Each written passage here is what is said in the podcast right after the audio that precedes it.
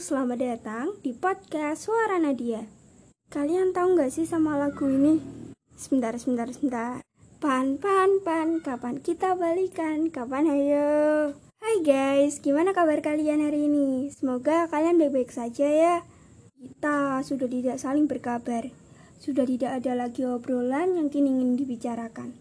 Yang awalnya buku itu masih tertulis kisah kita, kini menjadi terhenti di bab terakhir dan tidak akan ada kelanjutannya.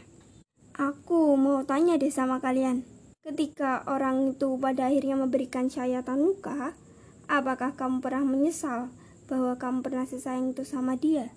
Lalu ketika dia datang kembali ke hidup kamu dengan tujuan melanjutkan bab baru dari sebuah hubungan yang kandas seperti kemarin, ya walaupun ketika kamu mengharapkan dia, lantas mengapa kamu membiarkan dia pergi? Sebenarnya jawabannya menurut aku simpel. Sebenarnya aku selalu mencintai dia dengan tulus dan berbagai hal aku lakukan agar hubungan kita masih tetap sama. Namun, entahlah hal apa yang buat kita seperti ini. Aku merasa bahwa dia belum cukup dengan adanya aku di hidupnya. Kalau ditanya apakah aku masih mengharapkan dia kembali, jawabannya tentu, karena aku akan selalu siap menjadi tempat kepulangannya. Tetapi aku tidak akan membiarkan dia pergi. Justru dia yang menyuruhku untuk pergi. Lagi, lagi, dan lagi, aku dibuat susah untuk melupakanmu. Benarnya bukan kamu yang susah untuk dilupain, tetapi sebuah kenangan yang terekam pada memori kita yang membuat kita tak bisa melupakan itu.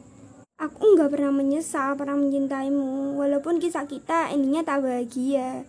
Waduh, waduh, waduh, waduh, sulit ya. Dan nyatanya setelah berpisah itu aku menjadi bukan seperti diriku yang dulu. Karena yang awalnya aku selalu bercerita denganmu, kini menjadi tak ada apa-apanya. Memang benar ya, jika rumah kita pergi, kita akan merasa bahwa dia pergi dan aku akan kehilangan diriku sendiri. Halo, bagaimana harimu sekarang? Pasti jauh lebih baik. Aku tidak berani bertanya langsung kepadamu. Pasti jauh lebih baik kan? Kalau aku bisa ngulang waktu, aku cuma mau satu. Aku cuma pengen balik lagi sama kamu. Karena proses melupakan paling tulus adalah melupakan dengan cara diri sendiri, tanpa melibatkan orang baru. Namun proses melupakan itu nggak semudah yang aku kira. Aku selalu gagal dalam proses melupakanmu. Aku nggak akan keberatan kalau misalnya disuruh nunggu lama. Kalau memang nantinya Tuhan menyuruh kita kembali.